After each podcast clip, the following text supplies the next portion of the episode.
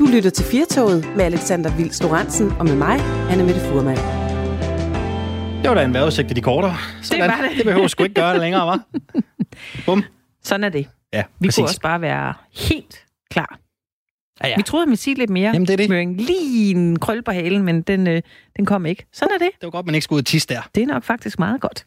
Ikke? Ja, At man det lige er er, lidt øh, på tæerne, lidt på tænderne. Det er jo tit det, der kan ske i, øh, i den her tid, hvor vi alle sammen har, har været... Øh, jeg tror, jeg er begyndt at kalde det en sovs, sådan øh, ret generelt, men jeg mener virkelig, det føles jo som en coronasovs, man render rundt i. sovs. Sådan Ja. en, man ikke rigtig kan bevæge sig i, ikke? Ja, og det giver måske noget, noget træhed i, at, at man er faktisk også nødt til nogle gange at...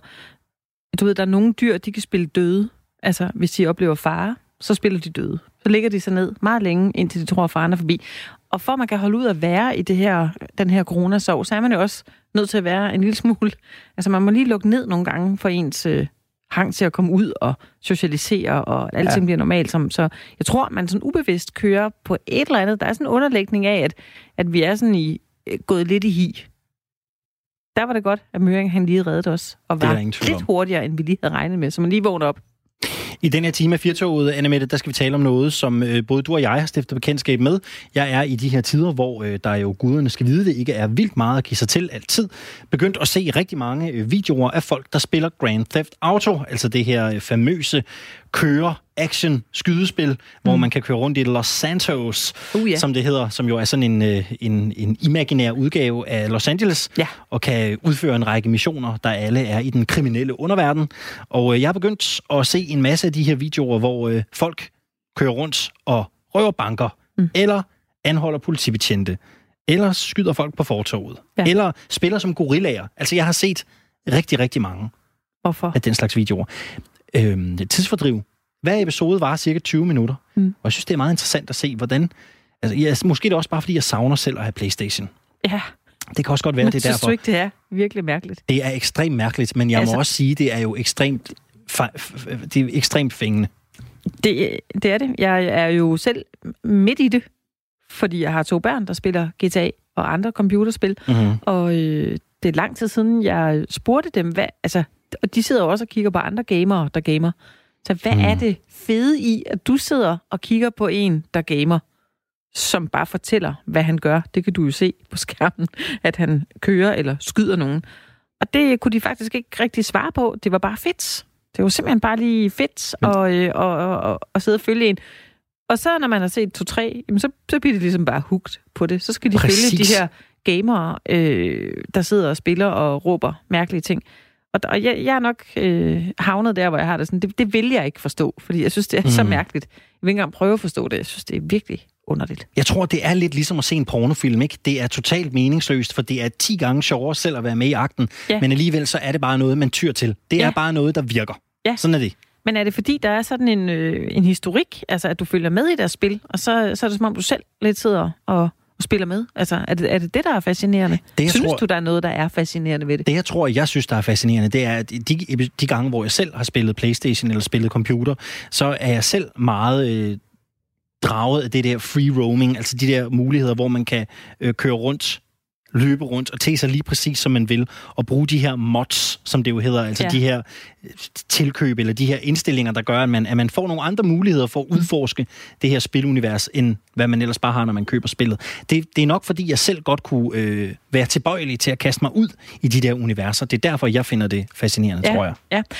Øh, lige et tip til de forældre, som endnu ikke har prøvet at spille GTA. Altså, øh, hvis man godt kan lide at køre rundt, og man selv har været i, øh, i LA før, så, øh, så, så kan jeg godt anbefale, at man stiger ind i en bil. Altså, man skal ikke øh, plukke nogen eller skyde. Det kan jeg ikke lide, noget af det. Men, men jeg kan rigtig godt lide at køre en tur. Jeg synes, det er virkelig fedt at køre rundt i de gader der. Altså, fordi jeg er stadigvæk... Øh, jeg ved ikke, om det er, fordi jeg er den alder, jeg har, men jeg bliver virkelig overrasket over grafikken, som er simpelthen Det er så god. godt. Ja. Det er virkelig, virkelig, virkelig godt. Altså, øh, så det er altså en god øh, tidsfordriv. Man kan få sådan en køretur der. Har du aldrig i sådan et øjebliks aggressivitet på en dårlig dag siddet og kørt, og så lige tænkt, fuck det, jeg kører ind på fortorvet, og så tager jeg lige hele striben hen. Jo, har du aldrig jo, gjort jo, det? selvfølgelig ja, ja, har jeg det. Du skal jo, bare heller, vi skal heller gøre dig mere heldig, end hvad godt er.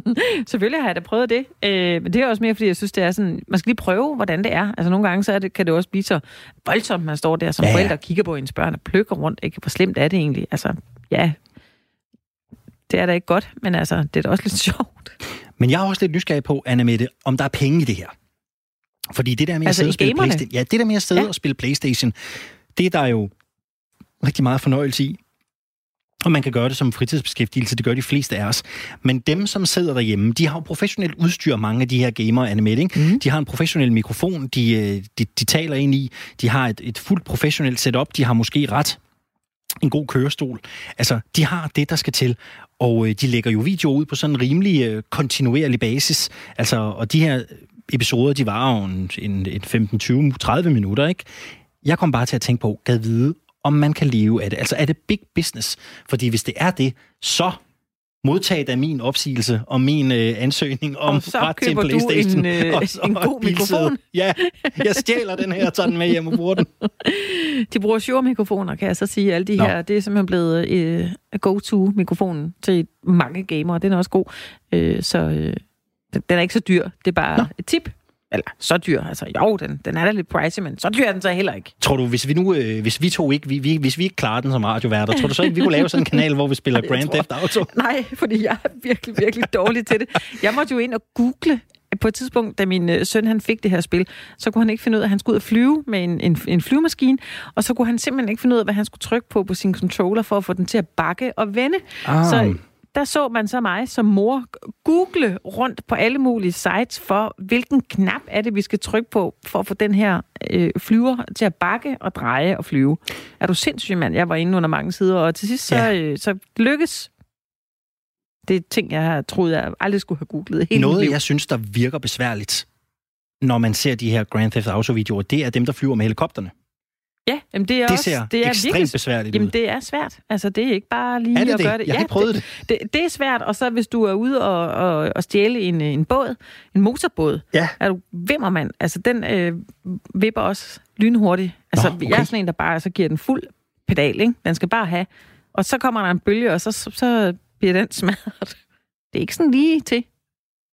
Så Ah. Ja, det skal du vide. Vi har fået, en sms, vi har fået en sms med, der er en lytter, der skriver, det, der driver folk til at se på streamere, altså at se på folk, der spiller spil, det er det samme som folk, der sidder og ser på en fodboldkamp. Det er underholdning på samme måde, som hvis man har en kommentator, der speaker en fodboldkamp. Aha, og man men... kan jo sammenligne det lidt. Det kan man godt. Der er nok nogle, nogle lighedspunkter. Men jeg glæder mig til at finde ud af... Har kronede dage lige nu, hvor der er så mange mennesker, der er hjemme, Afgjort. og at vi er så meget online, som vi er. Afgjort. Og der er jo, Annemette, man kan jo se folk spille hvad som helst. Altså nu taler vi jo meget om, om Grand Theft Auto, det er det, der ligesom er min niche, men der er jo også folk, der spiller Farming Simulator 2019, Jamen, Jamen, altså hvor du skal alt. anlægge en skov og køre ja, ja. traktor og fælde træer og alt muligt. Der, der, der er jo næsten ikke det spil, øh, der ikke bliver kommenteret og spillet og streamet. Sådan er det det. Det er meget mærkeligt. Jeg forstår det måske i GTA, fordi der får man selv en oplevelse, fordi det, de spiller, måske er interessant at kigge på i forhold til, øh, hvordan de kører rundt. Og alt det. Men, men der er virkelig nogle spil, hvor det er lidt mærkeligt. Men øh, det er noget, vi kigger på. Det gør vi. Vi taler med Bo Kramman Valder. Han er forsker i medievidenskab, lektor i medievidenskab på Syddansk Universitet, og han ved rigtig meget om, øh, om de her spil og de her øh, spiluniverser, og hvad det egentlig er, der driver os øh, mod dem. Her til eftermiddag, Anna Mette, der skal vi også øh, tale om øh, Danmarks befrielse. Mm. Det skal vi, og det skal vi faktisk øh, lige om lidt. Det her det er Firtoget på Radio 4, dagsaktuel underholdning. I studiet i dag er det øh, Anna Mette Furman og Alexander Vils Lorentzen.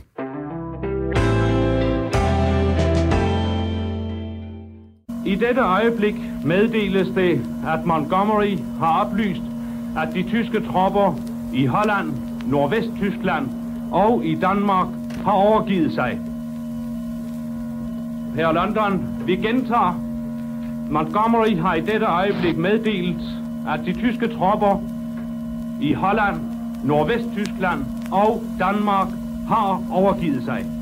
Ja, sådan her lød det altså øh, fra BBC. Det gjorde det den øh, 4. Maj for 75 år siden kl. 20.36. Det er frihedsbudskabet, og det er der ganske vist rigtig mange, der har hørt her i løbet af de sidste 24 timer. Vi har også spillet det her i Firtoget øh, tidligere. I dag der markerer vi altså igen, ligesom i går, 75 års jubilæet for Danmarks befrielse. De britiske tropper de fik tyskerne til at trække sig ud af Danmark og Holland, og budskabet her, det blev altså leveret den 4. maj 2036. Danskerne de fejrer overgivelsen efter fem lange år i gader og stræder, men et sted i Danmark, der er der ikke noget at fejre nemlig på Bornholm. Man troede her først, at man var befriet som resten af Danmark, men netop Bornholm havde en ekstremt vigtig funktion for tyskerne for at sikre, at de tyske soldater kunne evakueres af vandvejen via Østersøen. Og den danske regering sendte aldrig tropperne til Bornholm. Den 7. og 8. maj blev Nexø og Rønne bombarderet af sovjetiske fly. En militær handling, mange definerer som meningsløs, da tyskerne jo havde overgivet sig. Og den 9. maj, ja, der gik sovjetiske soldater så i land på Bornholm for faktisk at blive et helt år på øen. Så Bornholmerne gik fra en besættelse til en anden. En tid, man på Bornholm for nogens vedkommende stadig har svært ved at glemme og tilgive det øvrige Danmark for. Nu kan vi sige god eftermiddag og velkommen til dig, Jakob Seup. Ja, goddag. Du er øh, museumsinspektør på Bornholms Museum, og der er måske en smule forsinkelse på forbindelsen, skal jeg sige, så det kan være, at, øh, at det kan høres ude ved øh, radioen. Men Jakob Serup, start med at fortælle os. Den sovjetiske besættelse af Bornholm, den varede godt et år efter tyskerne havde overgivet sig. Hvorfor var det nødvendigt, kan man jo godt tænke, for Sovjet at være på øen så længe? Det var måske ikke en direkte nødvendighed, øh, men afspejler mere den usikkerhed, der generelt herskede i, øh, i øh, Europa i slutningen og, og, og øh, sådan det umiddelbare efterspil efter, efter 2. verdenskrig. Øh, man skal jo forestille sig, at, at, at hele hele øh, afslutningen på krigen var et kæmpestor logistisk apparat. Altså man skulle jo sende 100.000 vis af tropper og våben og forsyninger øh, den ene vej og den anden vej. Nogle tyskere skulle gå i fangenskab. Øh, øh, de befriede områder skulle, øh, skulle administreres, og, og øh, øh, der faldt Bornholm ligesom lidt imellem to stole, fordi Bornholm havde ligget øst for den linje, som man havde aftalt, at, øh, at, at øh, de, de to øh, hære, altså den, der, hvad kan vi sige, de vestallierede, øh, i Danmarks tilfælde britterne, at de skulle marchere ind i Danmark, men Bornholm havde man ikke lige overvejet, den lå faktisk øst for, så det var altså der, hvor at at, at de sovjetiske soldater, de skulle, de skulle øh, marchere øh, ind. Øhm, så, så derfor, så, når de nu var her, så, øh, så blev de, og det gjorde de jo også i, i det, der så sidenhen blev til, til Østtyskland og i Polen og så videre. Og det blev jo en 70 år lang øh, tilstedeværelse, for ikke at sige besættelse. De sovjetiske soldater gjorde ikke meget væsen af sig øh, på Bornholm. De holdt sig jo meget for sig selv. Hvordan bemærkede Bornholmer dem i, øh, i hverdagen? Jamen, der var, øh, altså, der, der var et vist samkvem mellem Bornholmerne og russerne, og, og øh, i begyndelsen, så var man jo sådan meget øh, betaget af de her øh, folk, og synes, det var, øh, det, det var jo meget anderledes kultur. Øh, de første stødtropper, der kom, det var jo det var det, øh, altså, virkelig kamphærdede øh, typer, øh, som, som kom østfra i Sovjetunionen, så de, de havde sådan lidt skæve øjne og så sådan lidt øh, meget øh, eksotiske ud. Og så var der jo også det fænomen, at de havde kvinder med øh, øh, i uniform. Det var, det var jo øh, helt specielt for, for den øh, sovjetiske her. Øh, Hvordan oplevede man i dagligdagen? Jo, altså antallet af cykeltyverier steg markant. Øhm, og selvfølgelig var der jo mange øh, unge mænd med, med våben, og der var, der var meget, øh, der, der, var, der, der var meget druk. øh, og, og, og det, der fulgte af det. Så der var nogle voldtægtssager og, og, og nogle øh, tyveri- og røverisager, øh, men der blev lagt meget låg på, øh, Øhm, dels selvfølgelig fra de russiske øh, officerer, som søgte at, at stanse det her med, med al magt, og der var jo også henrettelser øh, i enkelte tilfælde af, af, af soldater, der havde forgrebet sig, men faktisk også øh, fra de danske myndigheders side, hvor man simpelthen sagde til pressen, at de skulle ikke skrive om det, der skete, fordi man altså situationen, den politiske situation var uafklaret, men man ønskede ikke at, øh, at provokere øh, Stalins øh, her, øhm, og, og, og man var klar over, at der foregik forhandlinger i Moskva om, hvordan man skulle, ligesom skulle afvikle den her situation. Så derfor så, så lagde man rigtig meget låg på de øh, modsætninger, som var. De, øh, der har jo været meget tale om, at det har været lidt svært for, for, for Bornholmerne i nogle tilfælde at, at, at tilgive hvad det egentlig var, der skete dengang, fordi resten af Danmark jo ligesom var i, øh, i, et, stort, i et stort festhumør i den efterfølgende periode. Hvis man prøver at se på stemningen på Bornholm i det efterfølgende år, i hvor høj grad var der sådan frygt fra Bornholmernes side for, at de ikke skulle under dansk styre igen? Ja, altså for det første vil jeg lige sige, at, at, at, glæden over befrielsen var jo i og for sig stor nok, og, øh, og, og, og svarede jo helt til, hvad man oplevede i resten af Danmark. Og, øh, og, og, og der var jo øh, fred. Øh, det, det skal man jo også lige huske, at, at selvom der var øh, sovjetiske soldater i, i, i gaderne, øh, så blev de ikke i samme grad opfattet som, som øh, besættelsestropper, øh, som, som man havde oplevet tyskerne. Øhm, men men der, der var jo usikkerheden, fordi ville de nu blive? Øhm, og, og, og når, når vi sidder og ser tilbage på det her, så, så, så kan vi jo godt se, at, at det måske faktisk var, var tættere på, end man egentlig øh, bryder sig om at tænke på, ikke? fordi de jo faktisk blev i, i, i Østtyskland og Polen og Tjekoslovakiet osv. Øhm, men jeg tror, jeg tror mere, det var, det var øh, en bekymring om, hvordan man øh, øh, altså hvordan man skulle få afviklet det her.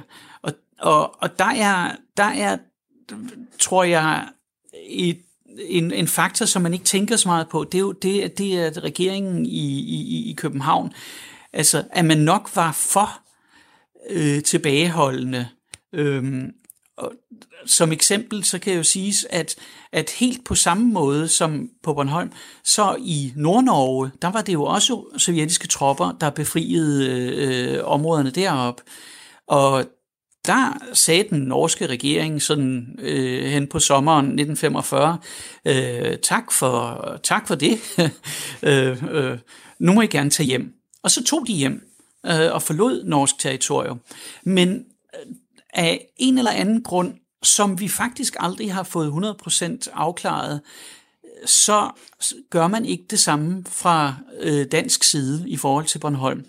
Øh, der laver man i stedet en, øh, der, der er der i stedet et, et langt forhandlingsforløb, som først ender i marts øh, 1946, hvor man, hvor man formulerer et, øh, et papir, som, som siger, at Bornholm nu igen må oprette sin egen administration uden deltagelse af fremmede tropper og fremmede øh, administratorer. Øh, og det tolker man meget hårdt på den måde, at i hele den kolde krig, altså helt frem til 1980'erne, så accepterer man ikke fra sovjetisk side, at der kommer øh, vesttyske eller amerikanske tropper på øh, Bornholm som, som led i, øh, i NATO-øvelser for eksempel. Så på en eller anden måde, så kan man sige, at, at øh, det, det, det som den beslutning kommer til at betyde, det er, at Bornholm bliver overladt til sig selv, mm, sådan at man, man får et, øh, Øh, vi får det, der hedder Bornholms Værn, øh, som, som ligesom skal kunne klare det hele. En overgang har de både kampvogne og artilleri og, og alt muligt. De mangler sådan set bare et, et flyvevåben for at være sin egen lille her. Og det er simpelthen en, en afspejling af, at man, at man øh, i den grad var, var overladt til at klare sig selv i øh, en eventuel øh, krigssituation, hvis den kolde krig nu skulle være blevet varm. Jakob Serup, hvor meget fylder det her på øh, Bornholm i dag? Altså, hvor meget taler man om det her, når vi rammer den 4. og 5. maj? Hvor meget har man stadigvæk den situation for 75 år siden en mente? Det, det, er, det, det, det er noget, som, som bliver taget op til debat hvert år. Men jeg hæfter mig ved, at øh, ligesom i resten af Danmark, ser vi faktisk flere og flere, der sætter lys i vinduet den, den 4. maj om aftenen. Og det handler jo om, at Bornholmerne jo også historisk kunne skelne imellem det, der skete den 4. maj, og det, der skete den 7. og 8. maj. Altså den 4. maj, der fejrer vi øh, at, at, at freden kom, og at tyskerne øh, blev smidt på porten, øh, og, og, og at friheden var tilbage. Den 7. og 8. maj, der har vi jo så katastrofen, hvor øh, Rønne og Næksø bliver bombet. Øh, og det mindes man selvfølgelig med, med, med øh, behørig øh, respekt. Øh, der var heldigvis kun øh, få dræbte civile Bornholmere, der var 10 stykker. Faktisk øh, temmelig mange flere øh, tyske soldater og flygtninge, der omkom ved bombardementerne. Dem taler man ikke så meget om. Øhm, men men øh, jeg oplever, at, at øh, man nogle steder godt kan have en bitterhed over, at, at, øh, at danskerne ligesom festede videre og ikke, og ikke rigtig omtalte det her bombardement. Øhm, men jeg oplever også, at, øh, at folk de glæder sig lige fuldt over, over øh, befrielsen øh, den, den 4. og 5. maj. Du var lidt inde på det øh, tidligere, og du siger, at man er begyndt på Bornholm at sætte lys i vinduerne den 4. maj. Har det ikke altid været tilfældet? Altså har man på Bornholm været lidt længere om at implementere den tradition? Nej, det tror jeg bestemt ikke. Øh, faktisk så sad jeg og læste øh, reportagerne fra, fra 10-årsfejringen øh, den, den, den 4. maj 1955, hvor der var fakkeloptog og lys i alle vinduerne og fællessang og taler øh, i øh, alle øh, Bornholmske byer.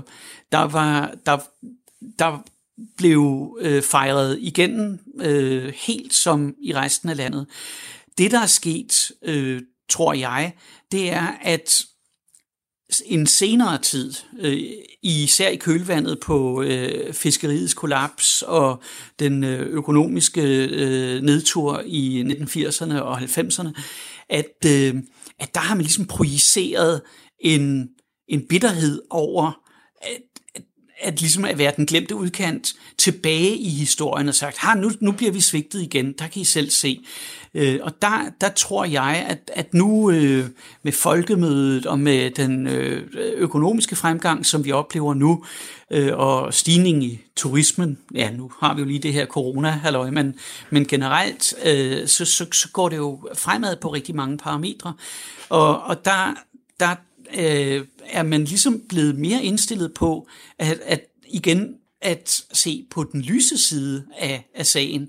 Så, og, og det er jo det, som jeg som, som historiker og som museumsmenneske øh, altid prøver på at, at, at huske folk på, at, at historie, det er jo noget, vi bruger. Så den historie, vi går og fortæller hinanden, den reflekterer også nogle aktuelle dagsordner. Øh, så, så øh, når, det, når, det, når det går dårligt for Bornholmerne, så, så har man det med at se tilbage på øh, andre dårlige oplevelser, og når det går godt, så ser vi tilbage på, øh, på, på de mere positive aspekter af historien. Jakob Serup, øh, nu var øh, Bornholm jo, som vi også har talt om i det her interview, altså under sovjetisk øh, besættelse. Ikke en, en, en voldelig besættelse, men dog alligevel under besættelse det her år efter Danmarks befrielse.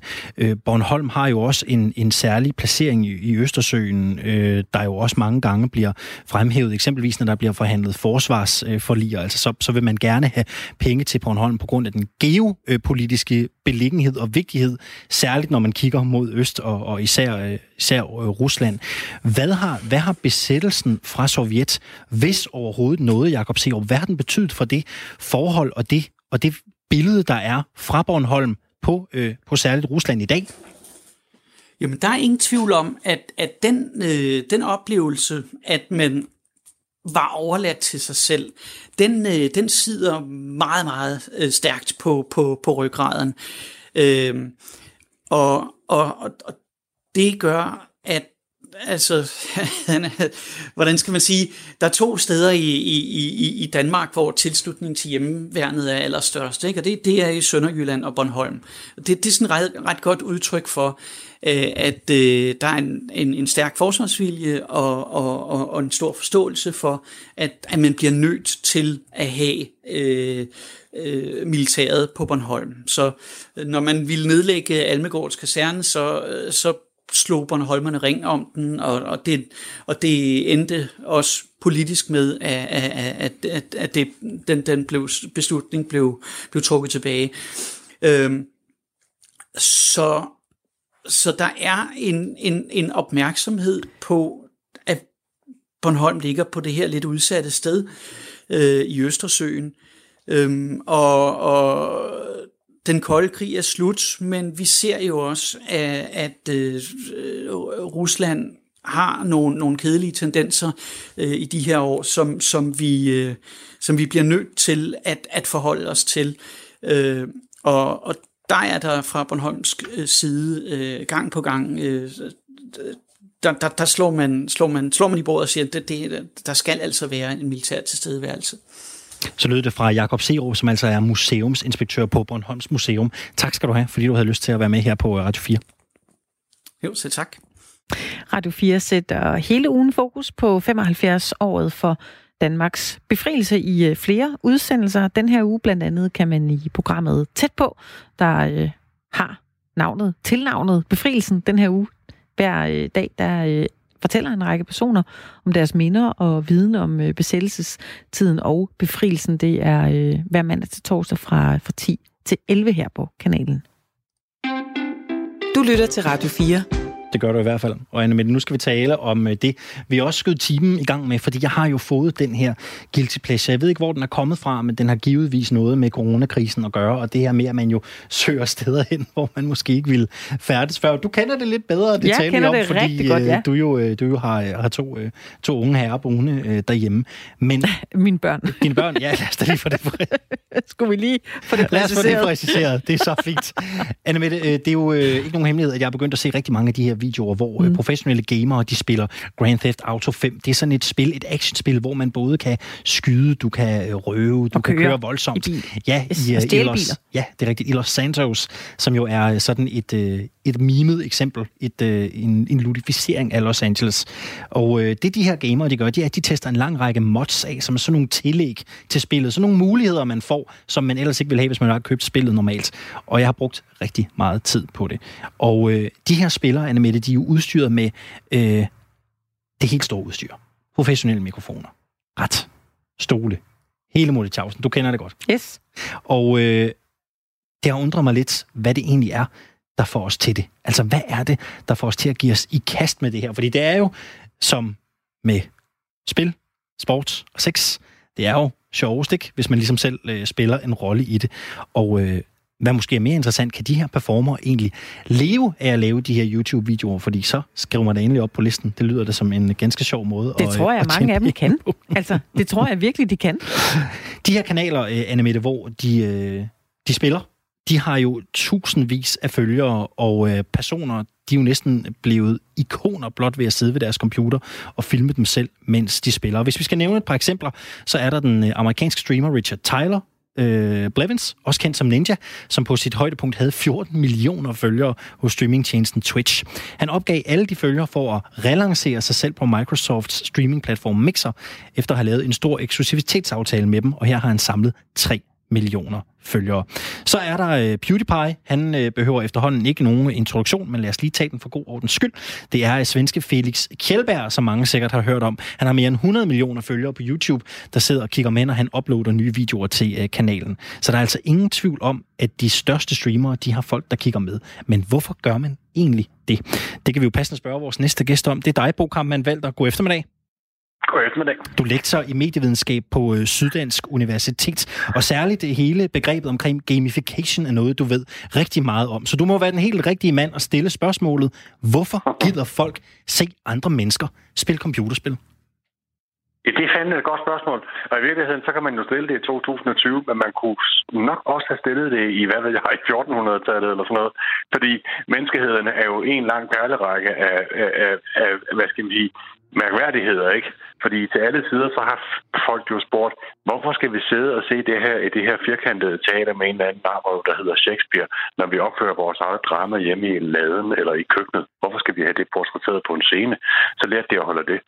Øh, hvorfor skal vi sidde og, og, og, og, og synes, det er sjovt at se nogle, nogle voksne mænd øh, helt gravalvorligt rende rundt efter en bold to gange 11 med nogle mål og lidt af hvert. Det kan vi sagtens klare ude i baghaven eller nede på engen så lærte vi også at holde det. Og på den måde, så har vi, altså forstår mig ret, vi har hele tiden formået at professionalisere, men i og for sig også at konvertere det, vi egentlig sådan bare synes, at vi selv lavede, og så pludselig synes vi, det er enormt sjovt med raballer og spektakulære ting og sager, og have noget, noget, noget hegn rundt om og få stadion og alt muligt. Og, og, og, og det seneste skud på stammen, det er jo det her med, at spillet er fedt, fordi man interagerer med det, så skal man ikke sidde passivt og betragte det. Men det er jo allerede været stort i mange år østpå, altså i Asien, ikke? Altså at man faktisk ser på folk, der spiller, ligesom man vil øh, i vores vestlige kultur, vil se folk udøve sport og i øvrigt øh, spille teater og lave film og andre sådan repræsentationer. Så det er i for sig bare sådan et spørgsmål om, at det er sådan en lidt på skudt udvikling. Og, og nu er det jo så, så småt kommet øh, til, til vores øh, breddegrader, og så, så kommer man måske over i det andet, det, det der med, når noget går fra at være sådan lidt eksotisk og nørdet og nede i kælderen og bumset og sådan noget, til pludselig at blive en del af, som englænderne vil sige, altså sådan the household, ikke? Pludselig kommer det ind i stuerne, altså det man sådan med fint sprog kalder domesticering, ikke? at øh, så er det okay, og så går det fra at være, være nørdet subkultur til faktisk at blive større end hovedkulturen selv, jævnført dem, du nævnte, ikke? Med, øh, med det hedder det, PewDiePie. Og det sidste, man også skal sige, det er, at når der begynder at gå en vis form for økonomi i det, altså gamle Karl Marx, var jo inde på noget rigtigt her, og det siger jeg ikke for at være kommunist, men han siger jo, at der er ligesom to ting i det. Øh, kapitalen gør, at der kommer en lang øh, afstand mellem top og bund, altså de rige og de fattige, social ulighed. Men når, når man oplever, at dem på øverste hylde også sætter fra i forhold til dem på næstøverste hylde, øh, det er jo faren med monopolisering, så sker der et eller andet. Så er der gang i den. Og det er det, man kan se i YouTube-fænomenet, at man har PewDiePie og de andre, du nævner, og så har man alle de andre. Altså det der med, at man lige får sådan en, en differentiering, altså sådan en, en, en ret finbasket skalering af, hvornår man tjener mange, mange tusind trillioner, ikke? og hvornår man tjener til huslejen, og hvornår man et eller andet. Ikke? Den bliver mere og mere filtreret, og det er et eksempel på, at vi har taget det til os, og det er blevet domesticeret, altså det er kommet ind i vores hus. Hvad er det for et rum, man kan skabe som øh, enkeltperson, som gør det mere interessant at følge med i øh, live, altså i timevis, og eventuelt øh, betale direkte ud af, af egen lomme helt frivilligt? Jo, men altså, vi er jo inde i sådan et eller andet område, i, som i dag er sådan lidt, groft sagt, øh, befolket af 50 procent plantelager og 50 procent ordentlige mennesker, ikke? Vi er jo inde i hele det der sådan digitale øh, bitcoin-marked, ikke? Altså en, en, en form for digital økonomi, som i og for sig ikke er sådan specielt meget mere anderledes, som Marx jo også er engang, fordi den jo er virtuel. Altså al, al, al pengeflytning er jo, er jo virtuel eller sådan en symbol. Vi betaler jo ikke tre køer og fem høns for at få uploadet et eller andet. Så, så, så et eller andet sted skal man starte, men der, hvor jeg også tror, det er interessant. Altså der er meget økonomi i det, der, der er penge i det, men jo ikke bare for Gud at være mand. Men man kan tjene penge på det, hvis man, hvis man tænker sig om. Det er faktisk et, lidt levebrød. Altså det er lige før, man kan få det som et fag på universitetet, og så kan man vælge at blive YouTuber. Og det andet, det er med at, at ville være YouTuber, det er jo også fordi, det er gået hen og blevet sådan et, et, et, et, en kulturel forankring. Altså ligesom, jeg vil være brandmand, når jeg bliver stor, og så siger de unge piger det. Jeg vil være influencer, ikke? Altså, ligesom hende der på Instagram, hun er bare så sej og lyserød og sådan noget, ikke? Og så kan drengene sige, jeg vil være ligesom PewDiePie, som jo øh, har formået virkelig at balancere i et eller andet felt, hvor han stadigvæk er en kæmpe stor barnerøv, og samtidig jo også faktisk har noget intelligens inde bagved. Det er det, jeg synes, der er fedt ved PewDiePie, det er, at han både folder og, og pisser rundt, ikke? Og omvendt, så er han altså også en virkelig, virkelig tænksom. Øh, ja, han er ikke engang en ung mand længere, vel? Altså, øh, øh, svensk herre, øh, som i øvrigt læste økonomi og medier og branding og sådan noget på universitetet. Altså, han har sgu virkelig øh, skudt øh, kaninen der, altså. Og, altså, det må til mange andre døgnfuger, vil jeg sige, ikke? Men uh, Bo Kammenvalder, man kan jo godt tænke, at, uh, at det, man behøver i dag, det er en uh, god mikrofon og en god computer og en god stol og et ret, og så kan man sidde der og fyre den af på Grand Theft Auto 5. Men det er vel ikke sådan, verden er. Altså, for at du virkelig skal blive god, for at du skal kunne blive et brand, ja. handler det vel også om, at man interagerer med sit publikum. Altså, det handler vel om, at man Lad folk byde ind i kommentarfeltet med, hvad de gerne vil se. Altså, det handler vel også om at skabe et, et, et narrativ og noget interaktivitet. Jo, altså, og igen er det, er det sådan lidt, at man kan, man kan gå to veje. Man, man, man, man kan svare i retning af, hvad skal der så rent faktisk til for at holde fast i det professionelle spor? Altså, hvad skal der til af teknik, af know-how og kompetencer og en vis, øh, hvad skal vi sige, måder at navigere i det her økonomiske farvand? Hvad skal der til der? Noget, noget andet er jo også måske at få afledet lidt nogle myter, som er uomgængelige. Altså, da, da jeg var barn, der var det også på et tidspunkt lide det søndefald, at okay, shit, de havde altså ikke ringet til Real Madrid's akademi endnu. Det løb, det skulle nok kørt. Ikke? Og, og, og, og, og tilsvarende, så kunne jeg også levende forestille mig, at der er mange generationer, der, der ligesom vokser op og siger, okay, ja, det var så alligevel ikke nok. Jeg blev ikke den næste PewDiePie, eller den næste Fie Laversen, eller hvad fanden de ellers hedder alle sammen. Ikke? Og jeg synes virkelig, der er sådan et kvalitativt hierarki, fordi mange af de her, de er altså virkelig nogle benakker. Men altså, der, der, der er også rigtig mange gode imellem. Og det tror jeg er sådan lidt ligesom, at man skal aflive myten om julemanden. At, at, at Ja, du kan vide rigtig mange ting, men der er ikke noget, der er ikke noget, nogen, nogen der ligesom sådan garanterer, bare fordi du sætter dig ind med en ordentlig gamerstol og hele muligt tjavsen, som jeg mener, det har jeg sgu også på min computer. Jeg, jeg, kan, jeg kan da også lave musik og, du ved, nærmest sådan lave plader, som det hedder i gamle dage. Men, men det betyder jo ikke, at jeg automatisk øh, får succes. Altså, der, der er mange ting, der på en eller anden måde skal klikke, og man kan sige, at Beautify er sådan virkelig superbrandet her. Og, og, og Kayson, fordi han har virkelig på en eller anden måde i det rette tempo formået at gøre det, og så det, og det, og lige med den der genre, og den der, for mig at se, tilpas ironi på en eller anden måde, som bare er slået igennem massivt, altså. Streamerne er jo ikke øh, populære udelukkende på grund af deres øh, høje niveau i spillet. Hvor er det, de adskiller sig fra de professionelle øh, e-sportsudøvere? Ja, Altså noget af det, som de adskiller sig ved, det er jo, det er et fin balance med, hvornår de er det ene og det andet. Fordi nogen gør sig også bevidst dårligere, end det er. Og det er jo fordi PewDiePie igen har banet øh, vejen. Ikke? Altså han, han, nogen mener jo, at han bevidst ligesom med tiden gjorde sig lidt dårligere, end han egentlig var. Fordi på den måde var han jo en, et bedre, hvad skal man sige, identifikationsbarometer. Altså han var et bedre spejl af som den almindelige gamer, som jo ikke bare sætter sig hen og så straks er med på øh, World Team i Counter-Strike. Det vil i så fald være et dansk team, ikke? Det, det er jo ikke der, man, man, man, man er. Altså, man går jo ikke hele vejen og spiller øh, 16 timer om dagen, vel? Spiller så pas nok til, at man får, får, får skidtet op under neglene, men alligevel sådan lidt humpet og sådan lidt zigzagende igennem spillet. Og det gjorde PewDiePie jo til sådan sin en métier, hvor han sådan sad og, og, og afbrød og småskreg, da han spillede, når han, når han spillede uhyggelige spil. Ikke? Nå! Og, og, så, og det, det, kan man jo identificere sig med, fordi man, man, man sidder der og lader sådan ligesom overmand af det, man skal, når man spiller spillet. Så det er simpelthen en bedre identifikation. Der er på en eller anden måde noget fremmedgørende over ved at se nogen, der var alt for gode. Det, det, det er skide fedt og god underholdning, men, men det fjerner også noget af interaktionen, fordi så ved man også, det der, det ser fedt ud, men jeg kan jo ikke gøre det. Altså, og så er vi måske i virkeligheden snarere over på nogle andre kanaler. Så er vi over på nogle lidt nørdede, men store kanaler som Twitch og Discord og sådan noget. Altså, YouTube, der skal du have den der brede appel. Altså, og der er, der er de deciderede øh, top-notch professionelle spillere, de er ligesom i en, de er ligesom i en superliga for sig selv. Altså. Valder, man, øh, man ser jo tit, i hvert fald i, øh, i sportsverdenen, og særligt øh, på fodboldbanen, ikke? der kommer et, et tidspunkt i enhver mands liv, ikke? så rykker man ud af fodboldbanen, så står man ude på lægterne, og så råber man af sine børn, og så råber man af dommeren. Ikke? Det, det sker jo, jo på et eller andet tidspunkt for de fleste. Tror, ja, lige præcis. Ja. Tror du også, man kommer til at, at, at få en, en bevægelse her, hvor, hvor, øh, hvor man ser unge mennesker, ældre mennesker sige, ved du hvad, jeg behøver ikke den der Playstation, jeg behøver ikke det der Grand Theft Auto selv. Fuck det, jeg har YouTube, og jeg bliver underholdt af at se andre spille det. Tror du, man kommer derhen?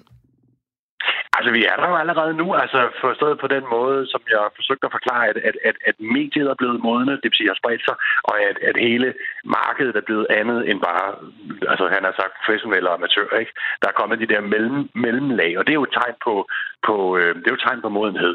Men, men der er jo måske nok også, det, det er der ikke noget facit på, men der må være nogle grunde til, at det ligesom er kommet først til Asien, og så først efterhånden er begyndt at, at, at, at sprede sin, øh, sin kultur til den, den verden, vi kender i hvert fald. Og det har jo nok noget at gøre med, at man derovre, vi er jo vokset op, kan man sige, her med sådan en, med, med dunsten af pomfritter og sådan noget i arkadehallerne. Altså hvor man så rent fysisk igen og gjorde noget, som børn i dag ikke fatter, hvad er. De, de tror jo, de kan swipe på skærmen, men det, de skal hive noget fysisk, ikke?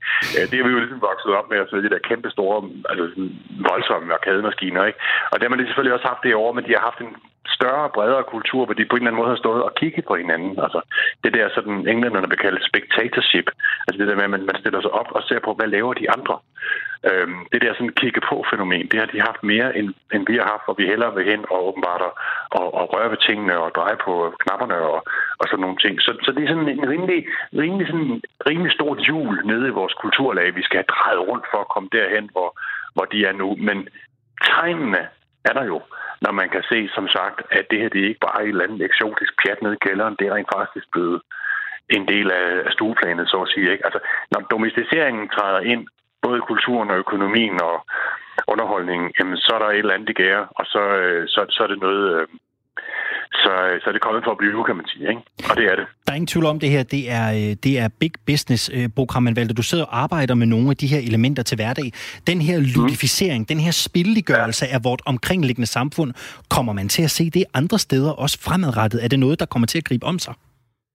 Det kommer man i den grad til at, at se, og det, det, det, det, det har det fandme bare at gøre. Også af den simple grund, at jeg er ved sammen med en kollega og skrive en bog om det, altså på engelsk. Men det er netop det der, det vil amerikanere så kalde ludification, ikke? Men det er det, du siger, ludificering, og, og det er jo i sagens natur også spændende. Og med faren for, at jeg er sådan det der erhvervsskat, og så ser jeg sådan en spillegørelse ud over det hele, ikke? Altså jeg kan jo knap nok gå en tur uden at se levels og, og points og, og inventory boards og sådan noget, ikke? Men, men, men altså, med faren for det, så vil jeg sige, det er, det, det er et fænomen, man ser mere og mere. Altså bare kig på, hvordan film de lige pludselig har levels og alt muligt, ikke? Og se på, hvordan tv-serier selvfølgelig stadigvæk er et filmisk medie, men også låner nogle gange også ubevidst fra den der spilverden.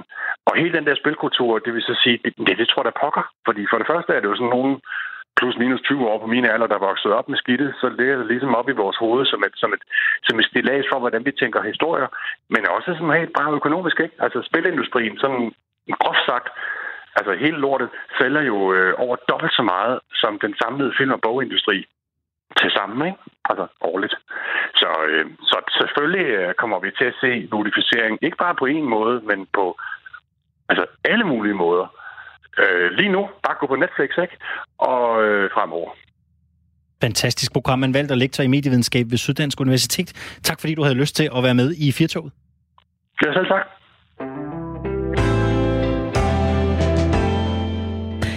Det er som om Dansk Folkeparti har ramt muren med 120 km i timen og slinger videre uden at tage tingene op til overvejelse. Sådan sagde tidligere medlem af Europaparlamentet og nuværende medlem af hovedbestyrelsen i Dansk Folkeparti, Anders Vistisen, søndag til Avisen Danmark, hvor det i øvrigt også blev til en øh, bredside mod den politiske ledelse for ikke at have markeret en tydelig retning for partiet. Og så er det formand Christian Tulsendals ansvar, at partiet befinder sig i den krise, det gør. Kritikken kom blandt andet i forlængelse af, at Vistisen mener, at Dansk Folkeparti er mislykkes med at skabe afstand til partier som Stram Kurs og Nye Borgerlige. I stedet for at være forsigtige, skulle man være gået hårdere til Stram Kurs og Rasmus Paludan, og i stedet for at reagere på alt, Nye Borgerlige gjorde, skulle man selv have taget til den og sætte dagsordenen og udvikle politik på eksempelvis udlændinge, udlændingeområdet, der kan definere DF som parti i 2020. Anders Vistisen er siden blevet skældt ud af partiprofiler som Pia Kærsgaard og Søren Espersen, der begge to mener, at den slags kritik bør håndteres internt i partiet og ikke finde vej ud i medierne til offentlig skue. Lige nu skal vi tale med dig, Erik Maja Carlsen. Velkommen til Firtoget. Tak skal du have. Du er tidligere journalist og har et øh, indgående kendskab til Dansk Folkeparti. Hvordan er Dansk Folkeparti kommet i sådan en forfatning, hvor et øh, medlem af hovedbestyrelsen går i medierne med sådan en markant kritik, som det trods alt er, Anders Vistisen kommer med? Ej, nu er det jo nok tydeligt, at Vistisen har skaffet sig sådan en helt særlig position i partiet, ikke? Og, og det gælder jo... Han har en dyb frustration, fordi han ikke øh, blev valgt til spidskandidat op til Europaparlamentsvalget, tror jeg. Og det nærer ham stadigvæk øh, umådeligt meget. Øhm, men jeg tror, at det, han peger på, altså ikke øh, sådan set har meget mening i sig. Altså, han, han, han, øh, han øh, beklager, at partiet ikke har været i stand til at udvikle en selvstændig politik. Og det har, det har aldrig været Dansk Folkepartis stærke side. Altså, det, der var deres store fortjeneste i sin tid, det var, at de gik, øh, var med til at understrege med tykke streger under, at øh, indvandringen var en kæmpemæssig udfordring, som foruroligede meget store dele af den danske befolkning. Øh, og deres øh, første øh, 15 år i dansk politik fungerede faktisk øh, rigtig godt, fordi de øh, fik etableret i 2001 en fantastisk stabil alliance med Venstre. Og Venstre sørgede for at levere det politiske indhold til den stramme udlændingepolitik, hårdt hjulpet af det, som Socialdemokratiets Karen Jespersen allerede havde forberedt inden 2001-valget. Øhm, altså sådan noget som nærhedskriterier og 24-årsregler. Altså de, de hovedelementerne i den stramme udlændingepolitik, de lå allerede færdigt, og, og Dansk Folkeparti fik så lov til at klappe øh, i deres hænder så støjende, at man kunne ligesom få det indtryk, at det var, det var deres øh, fortjeneste, at de her ting blev etableret. Og det passede øh, Venstre rigtig godt, og, fordi det Dansk Folkeparti var nødvendigt for deres parlamentariske flertal, og de plejede og passede Dansk Folkeparti øh, i specielt øh, under øh, Anders Fogh, men, men, men også i begyndelsen af Rasmussens regeringsperiode. Men det, der skete, og det ulykken indtraf sådan set med, med, med deres kæmpemæssige succes ved, ved Europaparlamentsvalget i 2014, hvor de blev øh, det største af alle partier. Øhm, og øhm, og, og det, øh, det, det smittede så stærkt af på folketingsvalget året efter, hvor de altså stadigvæk øh, ikke blev det største af alle partier, men dog øh, større end Venstre. Og dermed var den alliance, som havde borget Dansk Folkeparti igennem siden 2001, den var ødelagt. For Venstre kunne ikke leve med, at Dansk Folkeparti var større end Venstre. Og derfor øh, holdt Løkke Rasmussen helt op med at, at pleje øh, Dansk Folkeparti. Han holdt op med at levere dem de til synlædende symbolske sejre, som de havde, ligesom havde fået haft øh, gavn og fortjeneste af tidligere. Og det, øhm, øh, og, men, men nu er de altså blevet større end Venstre, og derfor to, kunne Lykke heller ikke sætte dem med i regeringen. Den almindelige opfattelse, som, som Tusinddal, som var med til at bestyrke, det var sådan set, at han ikke ville have dem, eller at det var Dansk Folkeparti, der havde valgt ikke at gå med i regeringen. Men jeg tror ikke, de havde den mulighed, for Lykke kunne ikke tage et parti, der var blevet det største borgerlige borgerlige parti med i sin regering. Øh, det havde sådan set været en udnyttelse, at Venstre skulle gøre det. Og i stedet for, så udviklede sig sådan set et problematisk øh, forhold imellem øh, øh Venstre øh, og Dansk Folkeparti, specielt Bøkke og Tulsendal. Og det førte jo, det bragte jo så øh, Tulsendal i øh, armene på Mette Frederiksen, øh, hvilket var til ensidig fordel for Socialdemokraterne, fordi dermed fik Tulsendal givet en ny troværdighed til øh, Mette Frederiksens øh, øh, nu meget mere stramme udlændingepolitik. Øh, og mens de ikke øh, fik andre resultater end sådan set at støtte socialdemokratiske politiske krav om pension øh, med videre. Øh, de har aldrig været gode til at øh, udvikle selvstændig politik. Øh, og det er der heller ikke nogen, øh, tror jeg, grund til at forvente, at de nogensinde bliver i stand til. Det, der, det, det, der også skete med, med, med den udvikling fra 2015 og frem, det var, at det blev tydeligt for vælgerne, at øh, at de ikke øh, øh, var mere var nødvendige for, at der blev ført den øh, stram udlændingepolitik i Danmark. Nu var der et kæmpe, øh, meget, meget bredt, stærkt flertal i Folketinget med Venstre og Socialdemokratiet og de øvrige og konservative, øh, som, som var indstillet på at føre, videreføre den meget stramme udlændingepolitik. Og dertil behøvede man slet ikke Dansk Folkeparti. Og det var det, der gik op for vælgerne, øh, eller som øh, godt nok ret sent manifesterede sig i meningsmålingerne. Men jeg tror, det var en fuldstændig øh, klar øh, oplevelse af det her med, at nu var der sådan set ikke længere brug for Dansk Folkeparti. Øhm, og og, og det, det, det er jo noget andet, når man så hen øh, gennem øh, forløbet bliver spurgt i meningsmålinger og så videre, og så, så tænker man måske, så tager man bestik af, at stort set hele kommentatorkorpset havde hyldet Tulsendal som den stærkeste mand i dansk politik i den periode, hvor de faktisk var i en dyb øh, politisk krise. Og det, den, den, det opdagede vælgerne, når der valgdagen nærmede sig, og de, og sådan er det jo altid med vælgerne, at de først for alle år tager stilling til, de store spørgsmål, som handler om deres egen, deres families fremtid, øh, når, når, når, valget, når valget nærmer sig. Det, og der har vi set de der meget store afvielser mellem opinionstal og så de faktiske stemmetal. Øh, men det var en tydeliggørelse af, at der ikke længere er brug for Dansk Folkeparti, og jeg kan ikke se, at de har øh, potentialet på nogen måde til at... Øh, at øh, udvikle en ny platform og en ny politik, der gør dem interessante.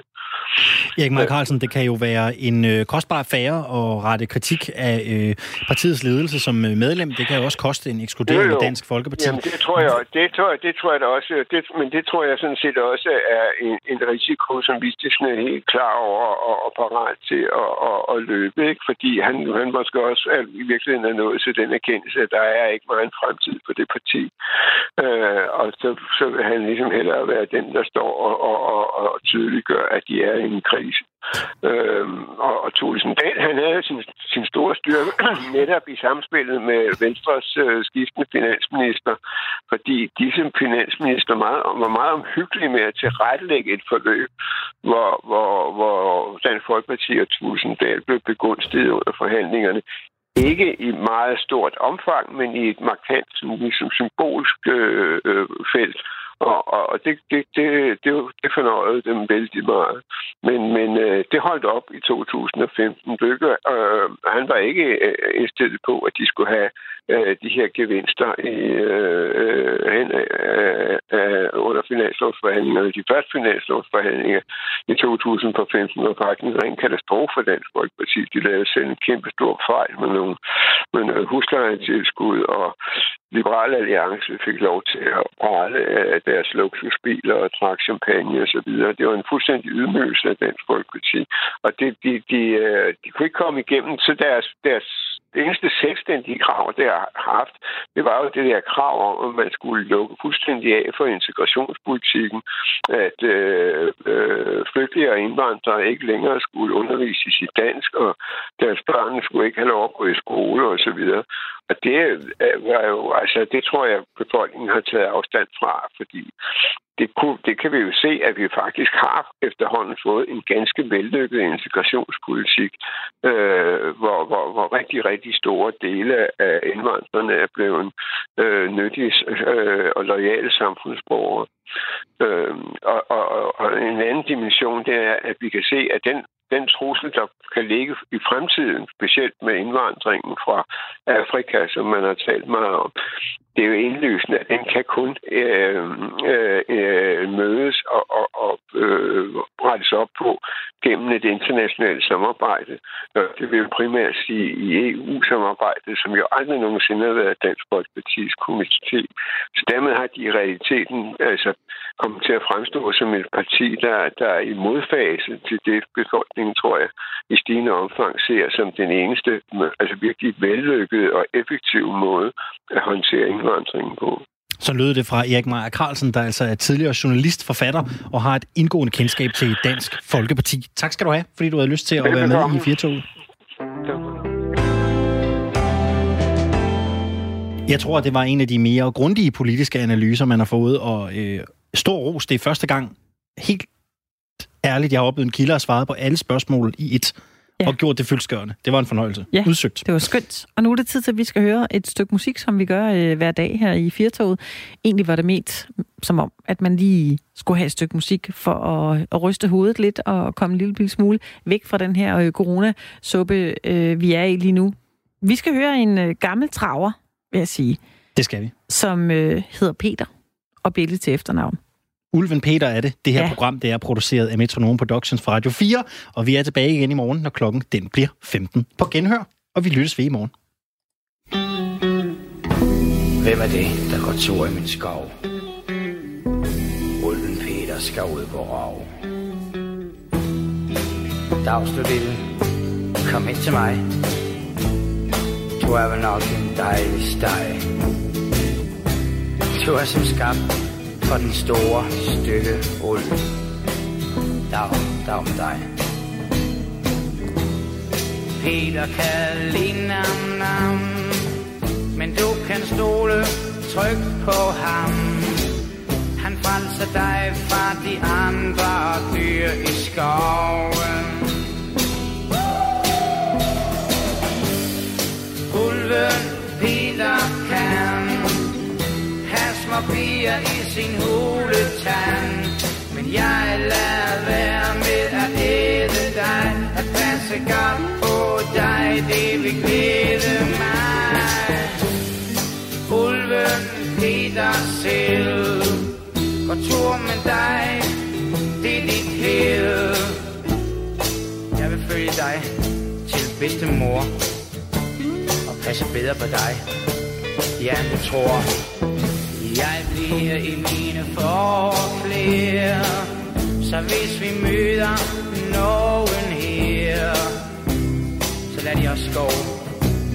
For mig kan man stole på? Peter kan lide nam, Men du kan stole trygt på ham.